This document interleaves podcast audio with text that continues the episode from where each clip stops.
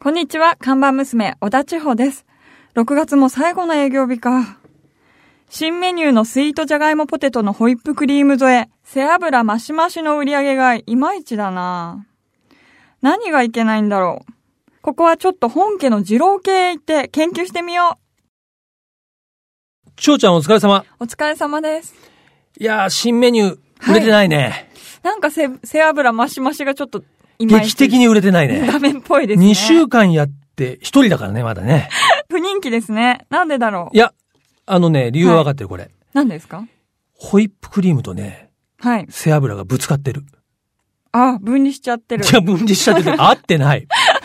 ねホイップクリームと背脂だからさ。うーん、なんかクリーン、よりクリーミーになっていいかなって感じしますけどね、あとこのカフェは基はい本的にやっぱりこう、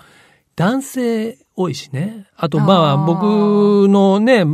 常連はやっぱおじさんも結構多いんで、そうですね。油っていう言葉に対してね、あやっぱりこう拒否反応があるんだよね。やっぱりね、背脂って言われるとね、なんかはい自分の背中見ちゃうか らね。いや、本当に。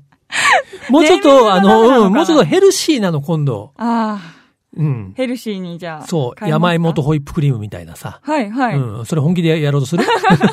いいですね、山芋うんも。なんかそういう感じの、ちょっとヘルシーで、うんローカロリーな感じのあーちょっさと。カロリーはありそうな感じですもんそうね。そうそう。やつの方がいいと思うんだそっな。か、ちょっと、名前をじゃあまず変更しいて。や、名前だけじゃなくて内容 もね。内容も。た、だ味は濃いめでね。はい。あの、おじさん味薄いのちょっと苦手だから。あ、本当あだ。の、味覚がだいぶ弱ってきてる。 ちょっと、じゃああんまり薄い味だと分かんないから ね。かりましうん、た味は濃いけどヘルシーローカロリーね。はいこういうメニューをね、はい。えーぜひ開発してもらいたいと思いますが、えーまあそれはそれとして千代ちゃん、今日のメニューを紹介してください。はい。今日のメニューは、元ナビ最新号発売です。はい。6月の24日発売でしたよね。昨日、一昨日か。の発売になりましたがですね。元ナビ、今回のね、特集はですね、週末、はいバイクで何するっていう特集なんですが、はいええ、何なんか目が、なん目だろが、うなん目だろがうキラリンとなったけ ど、なんかちょっとワクワクするタイトルでしょ、はい。何するんだろうって思何っすちゃるいんだますろう。ね。そう。まあ、オートバイって、まあ、当然楽しみで乗る人は、はいまあ、週末、まあ、週末というかお休みの日に乗るんですよね。で、まあ、その週末のオートバイの楽しみ方の、まあ、提案特集なんですけど、はいまあ、例えばね、えー週末弾丸ツーリング。わあ、やっぱツーリングでツすね。ーリングですよ。しかも週末だから、土日しかない。うん。 2日間でどこまで行けるか、みたいので、えー今回はね、まあ、実際にやってるんですけど、はい三重のね、伊勢まで。行ったんですか行って、まあ、はい僕行ってないけどね、はい女性ライダーのね、シュカちゃんっていう女の子が、はい。えー鈴木のはやぶさというね、ごいかっこいいビッグバイクに乗って行ってもらいましたけど、まあそういう週末弾丸ツーリングとか、週末バイクキャンプでしょはい。それから週末サーキットでしょ週末、元 GP 観戦とか。これはね、よくはいほら、バーとかでさ、今スポーツバーとかであこーはいう画面、映像が流れて映像が、ああいうところで、そのバイクのね、元 GP とかレースを、まあ観戦、まあしようとか。あとね、まあ週末レンタルバイクとか。はい。うん、まあ今ね、やっぱりこう自分で買わなくてもレンタルバイクで最新のニューモデルがね、結構気軽に借りられたりするので、まあそういう週末にね、オートバイでやりたいことのカタログ的な特集かなあ。いいですね。えー、やっております。はい。まあ、それ以外にもね、まあ夏なんで、まあメッシュというかサマーウェア。はい。バイクってやっぱりね、暑いんで夏はあ。そうですよね。うんいかにウェアで安全をキープしながら、風通しのいい服着るかって非常に大事なんでね。まあそういうウェアの特集とかですね。あとは、もう間もなく1ヶ月後に迫っている鈴鹿8時間耐久ロードです。はい、そうですね。で、これまあ例年、元ナビの方でもね、コラボして、僕もちょっとイベント MC とかやってるんですけども、はいまあ今年もあと一月ということで、この鈴鹿八体の、まあ、小特集もやってますが、ちょっとトピックスとしてはね、実は今年、あの、アマゾンはい。使ったことあるはい、あります。うん、あのアマゾンが鈴鹿八体に、えー出店するんですよ。え何を売るんですかそう、不思議でしはょ、い実はアマゾンで結構オートバイ用品って売ってんですよあーね。はい、はい。で、それあんま知られてないから、まあ、その辺の PR も含めて、アマゾンのブースを出しちゃうんだけど、なんとそこに元ナビが絡んでですね、アマゾン元ナビのコラボで、ちょっといろいろやろうということはい豪華で、じゃないですかあの、オリジナルのね、アマゾンと元ナビのダブルネームのステッカーとかも作って、まあ、そのブースに来たら、はい。差し上げたり、そもそも今ですね、ちょっとアマゾンで、8体の特設サイトができてるんだけど、はいまあそこも元ナビのね、記事が載っかってますんで、ちょっと、まあ世界最大のね、ウェブストアのアマそゾうでンすよと、このね、日本の小さいオートバイ雑誌の元ナビが、どうやってコラボしてんだって感じで、まあその辺もね、えー楽しんでいただきたいですし、はい今年もあれですよ、僕、ね、元ナビ編集長川西と鈴鹿にオートバ イで走っていこうツアーっていう今の年もやるんですね今年も、今年もやります。はただい。今年はちょっとだけ違います。去年は2泊キャンプ泊だったんですけど、もう大体来た方のですね、平均年齢がまあ僕に近いもう40代なんで、 はい。えーオートバイで鈴鹿往復して2泊キャンプしたらみんな死にそうになってしまったので、今年は1泊はホテルにします。なるほうど。ん、1泊ホテルで2泊目がキャンプします。いいですね。うんでもちょっと本当に病気になる人が出てたら困るんでね。ちょっと体をいたわって。うんはい。まあそんな感じでですね、元ナビ、えーいろいろね、楽しみ詰まってるですね、元ナビは24日発売になっておりますので、ぜひぜひ書店、それからウェブサイト等でですね、ご覧になっていただきたいなというふうに思っております。ということで、ね、今日のメニューも紹介したところで、ぼちぼちカフェをオープンしましょう。リラクプレゼンツナビカーズカフェオープンです。今日のオープニング曲なんですが、先日来日していたですね、アリアナ・グランデちゃんはい。が、実は今日、お誕生日だそうなんですお。おめでとうございます。偶然ですね。僕と同じ6月生まれなんです本ね。当ですねええ本当に偶然だ、これ。22歳になった んですって。若々しいです。わあ、偶然だな。僕もこの前49になったばっかりだから全な。然離れてますよ。 離れてる3倍ぐらい。あ、そう3倍も違う、ね。三倍も違うね2倍ぐらいです。ということでね、はい。僕と同じ月に生まれたね、アリアナグ ランデ。月が同じだけだって随分引っ張りますけどもね。はい千穂ちゃんのテーマソングにいいんじゃないかな。え、何ですかタイトル。はい。 デンジャラスウーマン。えどういうことですほら、小田地方のちょっとデンジャラスの知ってるからか俺は危ない感じがし危てます。ない感じ。来てみましょう。アリアナ・グランデで、デンジャラス・ウーマン。自動車雑誌ナビカーズとリラクゼーションスタジオリラクがお届けするリラクプレゼンツナビカーズカフェ。カフェオーナーことナビカーズ編集長川西圭介と 看板娘、小田千穂のナビゲートでお届けしています。オーナー、お客さんがいらっしゃいました。こんにちは。いらっしゃいませ。こんにちは、森口正幸です。はい。よろしくお願いします。よろしくお願いしますね、本日ゲストで遊びに来ていただきましたのは、オータージャーナリストの森口正幸さんです。はいね、まずはですね、お話を伺う前に、はい当店はですね、美味しいコーヒーをご提供するカフェでもありますので、はいオーダーからいただきたいんですが、もちろん、コーヒーに限らず、お好きなものも何でもおっしゃってください。えーと、じゃあ、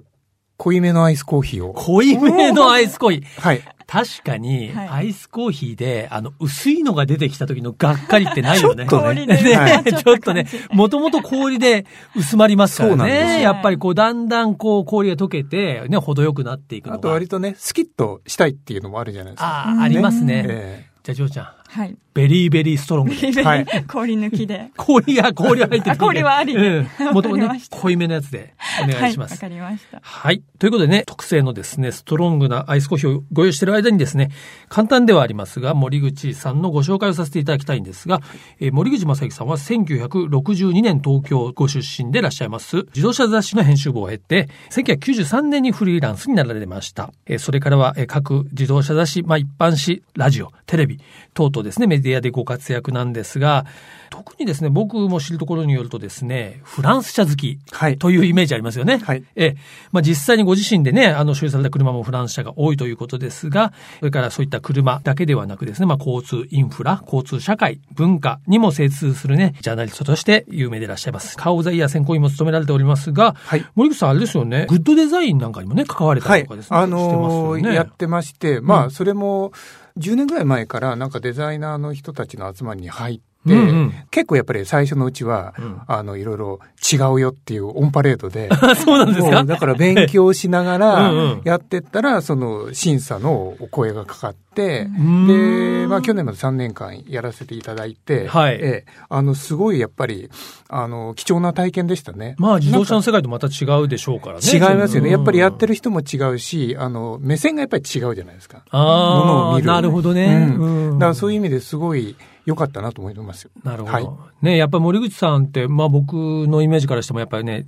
自動車ジャーナリストというよりは、はいもうちょっとこう幅があるというかね、まあそういう、あの、非常に興味視点もね、多岐にわたっているというイメージなんですけども、はいまあちょっとね、その、戻りますと、はいまあ今ね、自動車雑誌専門誌の編集部を得て、フリーに行ってご紹介しましたけども、はいそもそもなんでこういうね、業界あるとは車に関するお仕事に疲れたっていうきっかけ何だったんですかそうですね。あの、学生時代にちょっとうんバイトではい、編集の手伝いをちょっとしてたことがあるんですよね。はいはいで、学生時代ってそれ以外にもいろんなバイトをやるじゃないですか。はい。この中でやっぱりなんかね、すごい残っていて、うん。で、最初卒業して違うとこへ入ったんですけども、はい。なまあちょっとすぐ辞めちゃっうて、んうんっていう時に、なんかやっぱりその経験が頭に残ってて、はいで、見てたら募集してたんですよ、たまたま。あ、雑誌の雑誌の編集部ええ、あの、二輪の雑誌の募集をしてへてえ、、オートバイの方。そうなんです、うんで、そこに募集したら、ちょっと二輪の方は決まっちゃったんだけども、うんちょっと四輪の方でも探してへて、えそっちでやってみないかって言われたのが最初なんですよあ。、そうなんですね。で、やっぱり、ああいう編集部に入れば、まあいろいろ乗れるだろうと。 確かに。 まあ原点はそこかなと思いますけどもうね。ーええん、そうなんですね。えちなみにご自身で手に入れた愛車で、えはい。もうその最初の頃一番なんかこう記憶に残ってるというか、車って何ですか僕最初に自分で買ったのが、あの、アウトビアンキのアバルトも A1G。やべえ、先輩だ。僕も同じだ。え同じ同じ。マジですかマジ。なんか似たような路線。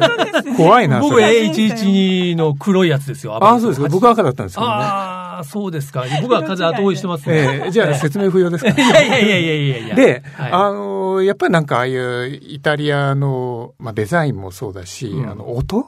音ね。音とあのあのエンジンの回り方、はいはい。だからそういうなんかもう数字じゃない部分うの、んもう直接なんかあのハートにうんビンビン来るような感じ、うっん、ていうのがやっぱりすごい印象に残ってその後アルファも乗ったりしたんですけども、うんでその後にあのガラッと変わってシトロエンの 2CV おーそれがおー僕初めてフランス車で完全にもう円数への道が決まそってうでますすねよね。もうねだからフランス車イタリア車中心に結構乗り継いでいってなるほどまああのーまあ苦労もしましたけど結構得られる楽しみもうん非常に多かったなっていう、だから、まあ、僕自身あんまりサーキットとかガンガン走ったりっていうのうんはだからしないんですよ、あスピードを出したりとかね。ううんんだからなんか日常的にすごい楽しめる車はい。音とかを含めてあとはまあデザインでなんか見る触れる喜びの車なんかそういうのがやっぱりその原点からずっと続いてるのかなっていう感じはしますなるほど。うんやっぱ車選ぶとき結構デザインは重要ですか森口さんの中で。そうですデザインもそうだしなんかやっぱりあのちょっと驚きっていうか感動を、なんかそういう方面で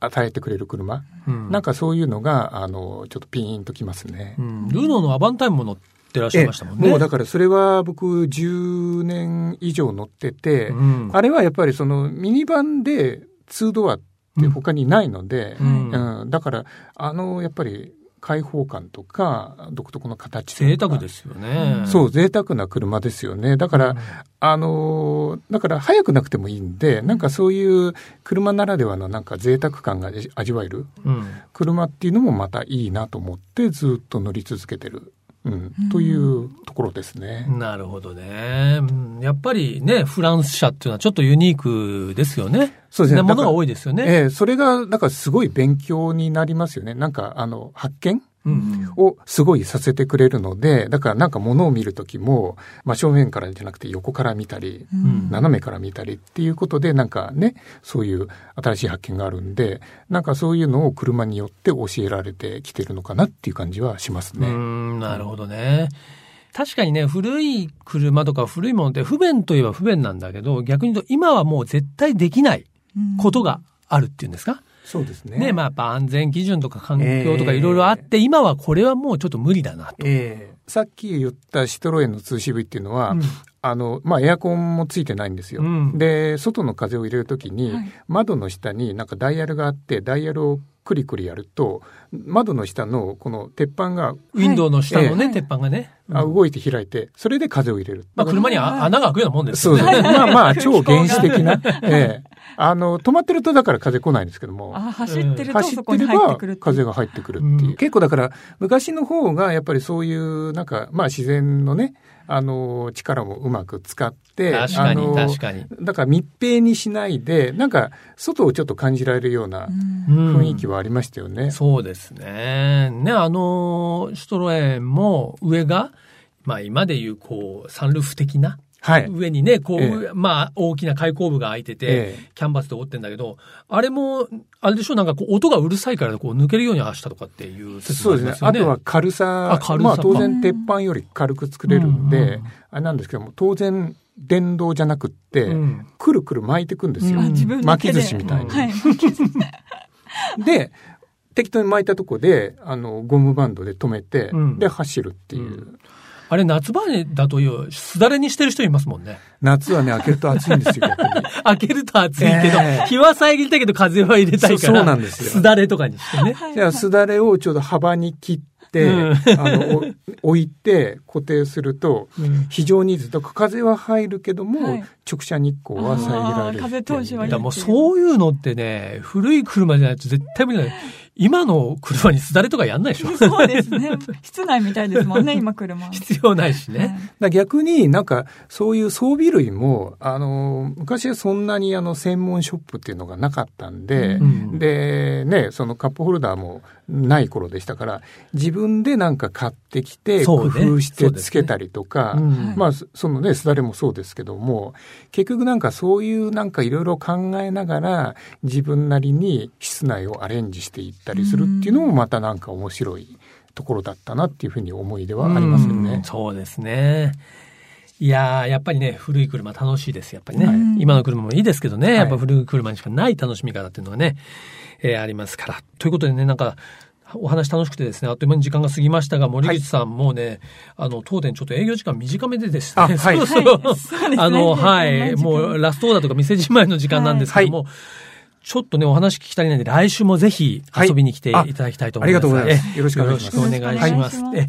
ということでね、ナビカーズカフェではゲストコーナーの最後にですね、はいドライブソングと言いましょうか、いお好きな曲のリクエストをですね、いただいておるんですけども、まあ森口さん音楽もお好きだと思うんですが、はいね、えー一曲ちょっとリクエストをいただきたいんですが、いかがいたしましょうか、まあ音楽好きなんですけど、あんまりあの、車の中で歌ったりはしなく てそうでですすねね、そうですねあの、割とインスト系をよく聞くんですけど歌も、物ではなくて。はいはいうんうんえーその中で、えっ、と、松岡直也はいから、ザ・ランナー。はいえーこれお願いします。はい。わかりました。松岡直也さんのザ・ランナーを聞きながらですね、本日はお別れしたいと思いますが、本日のゲストはモータージャーナリストの森口正幸さんでした。来週もお待ちしております。ありがとうございまはした。い、どうもありがとうございました。ここからはアクティブライフナビと題しまして、スポーツ、健康をテーマにアクティブに生活していくための情報をカテゴリーにとらわれず多角的な角度から発信していきますが、はい。本日ははい。この季節、ね、皆さん気になっていること思いますよ、これは。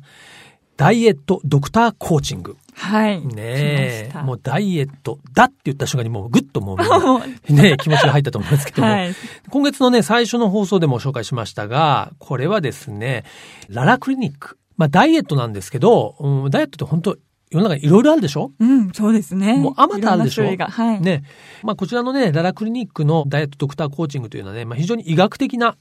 アプローチをしているということですね。はいまあ、ダイエットといえば食事制限とか、運動をしなさいとか、とにかく体重を減らすということに着目して取り組むんですけど、やっぱり大概続かなかったり、そうですね減ってもリバウンドうん。という失敗をする人が多いんですけども、ね、まず自分の体がね、痩せられる状態あるか、何が原因でね、太ってしまうのかというのをですね、まあ正しく、まあ理解、まあある種の診察ですかね、はいして、まあ痩せる、コーチをしてくれるということで、ね、ダイエットメニューいろいろあるんですけども、とにもかくにもはい体験しようということで、はい。まあ僕も、まあこう言っちゃですけど、あの、脱ぐと結構すごいんで、はい。あの見えないところにいろいろついちゃってるんで、はい。 体を張ってきたん ですね。体がってきました。 ということで、そのね、模様をお聞きいただきたいと思います。どうぞ。インナーダイエットドッグの検査、診察に来ております。このですね、ダイエットドッグを、まあ、考案、プロデュースされております、青木医師にですね、お話を伺いたいと思います。よろしくお願いします。はい、よろしくお願いします。えっと、僕たちのこのララクリニックの一つのコンセプト、これはダイエットも医学であるってことなんですね。はい。ダイエットが医学である以上、これまず診断ができるんですよ。ダイエットって闇雲になんとかダイエットっていうのが、あのみんなそれで痩せるわけじゃないじゃないですか。はい。ダイエットもなんで太っちゃったのか、うんなんで痩せないのか、それからどこの部分が太ってんのか、うんどの部分が痩せにくいのか、はい。これをきちっと診断するんですね、はいそのツールがこのインナーダイエットドッグというドッグなんですね我々せいぜいね、まあ、体重と体脂肪ぐらいを見て太った痩せたと言ってるわけですけれども、やっぱりそれをこうまず把握するってことですかねそうですね、ええかなり細かくうん検査をします、うんその一つが、まあ、インボディという、えー体組成系ですね、はいまあ、これは体脂肪率系のかなり精密なやつだと考えてくださいこれで各部位の、まあ、筋肉の量脂肪の量それから内臓脂肪の度合いであるとか、あとむくみがあるかないか、うんそういったところまで、え分かりますなるほど、はい、もう一つがですね超音波皮下脂肪系超音波皮脂肪系と略するんですがこれでですね皮下脂肪がどのくらいついてるか、はいあと女性特に気になるセルライトっていうのがあるんですねあそうですねはいこのセルライトの質もこの超音波ひ皮下脂肪系で分かっちゃいます、うんなるほどはい、そうすると、まあ、そのインボディと超音波皮脂口径によって体のどの部分にどういう脂肪がついているのかそれから筋肉の量がどのくらいあって代謝がいいのか悪いのかはいこの人は実は水太り、んむくみのタイプなのかとかそういうことが分かるんです、ね、なるほど、はいそれでまあ、診断していただいたとして、それであのどういうプロセスでこう実際痩せていくというか、どういう指導をしていただけるんですかね。はいはい、まずその体型別診断と、はいもう一つ実はありまして、はい原因別診断っていうのも行いますでダイエットはですね実は食事と運動これ皆さんよく分かってると思うんですけど、はい食事と運動だけうまくできればいいっていうんではなくってそれプラスですね代謝の柱と自律神経の柱っていうのがありますはいですから食事運動代謝自律神経とこの4本の柱を4本同時にうまく立てないと、うん実は痩せないんですねなるほどはい、で僕らのこのクリニックではまず代謝がいいのか悪いのかというのを先ほどのインボディという検査以外に、はい血液の検査でも調べます、なるほどはい、体の中の栄養素の状態であるとか、えーそういったものも含めて、うんえー糖の代謝脂質の代謝、うんそれから基礎代謝、うんこう代謝全般がどうなのかっていうのを血液の検査も含め含めて見るんですね、うんでもう一つ自律神経ってすごく重要で、はい、実は脂肪を分解したり脂肪を燃焼させるのは自律神経がやってますなるほど、はい、ですから自律神経の調子が悪い人は実は食事と運動を一生懸命やっても痩せないんですねなるほどそれを検査するのに東洋医学的な検査の、まあ、両動脈検査っていうのを受けていただいて、はい自律神経のパワーとそれからバランスがどうなのかっていうのも、えー見るようにしていますなるほど、もう一つですね、はいえー実は遺伝も関係があるんですね、ん要するにこういう遺伝的な背景もやっぱり見てでこれ遺伝子の検査をやりますでその方が太りやすい遺伝子を持っているのか痩せにくい遺伝子を持っているのかとかそういう検査もして、うん全ての検査を終えると、はい原因別診断と、はいそれから体型別診断ができるなるほど、はい、この人は実はそんなに太って見えないんだけど内臓脂肪が結構あるよとか、この女性は、えっと、この太ももの裏っ側に落ちにくいセルライトが体型別で分かる、うんで原因別では太りやすい遺伝子を持ってるのか持ってないのかと、はいそれから代謝がいいか悪いかとか、自律神経に問題があるかないかっていうのが分かるんですねなるほど、でこれで初めてその人の個人的な、えっと、ダイエットのいわゆる診断ができますなるほど。じゃあもう本当にね体重体脂肪だけじゃなくてもうすべての内容も遺伝子レベルまで、まずは、そうですねまああの丸分かりになってしまっ診て断してそこからまあスタートということになるわけですよね。そはいしてその,、そのデータをもとにして個人に合うはいダイエットプログラムを、まあ、個々に作るわけですねはい。ということでね、ララクリニックのダイエットドクターコーチングのね、まあちょっと前編ということでね、お届けしましたがね、この夏こそ痩せたいと思う方はね、必聴でございますよ。自主を楽しみにしてください。リラックプレゼンツ、ナビカーズカフェ、オーナーの川西圭介と、看板娘、小田地方でお送りしてきました。はい。ね、ということで今日はですね、モータージャーナリストの森口さんをですね、お迎えしてお届けしたわけなんですけれども、はいね。まあ、あの、これからですね、夏が来ると、ちょっと古い車にはね、厳しい季節になるんですが、うんそうですねまあ、その、ちょっと古い車と付き合うっていうのはね、ちょっとその、ペットを飼うみたいなことはにい似てますから、はい。まあ、暑い時は休ませて、やっぱ、あの、夏のね、ド昼間にはね、なかなか乗りにくいです。そうですね。エアコンがつかなかったりするうとん、まあ、そういう時はレンタカーになか。でも乗ってですね 快適にいただきたいと思いますけどもね。なかはい。そしてこちらナビカーズカフェでは皆さんからのメールもお待ちしています。カフェのアドレスは、ナビカーズアットマーク、fmfuji.jp、navicars アットマーク、fmfuji.jp までお待ちしています。毎週日曜日午後4時からオープンする車好きが集まるカフェ、ナビカーズカフェ。また来週です。お車を運転中の皆さん、安全運転でお願いします。リラックプレゼンツ、ナビカーズカフェ。オーナーの川西圭介と、看板娘、小田地方でした。それでは皆さん、楽しいドライブを。来週もご来店お待ちしております。 Have a good coffee and drive!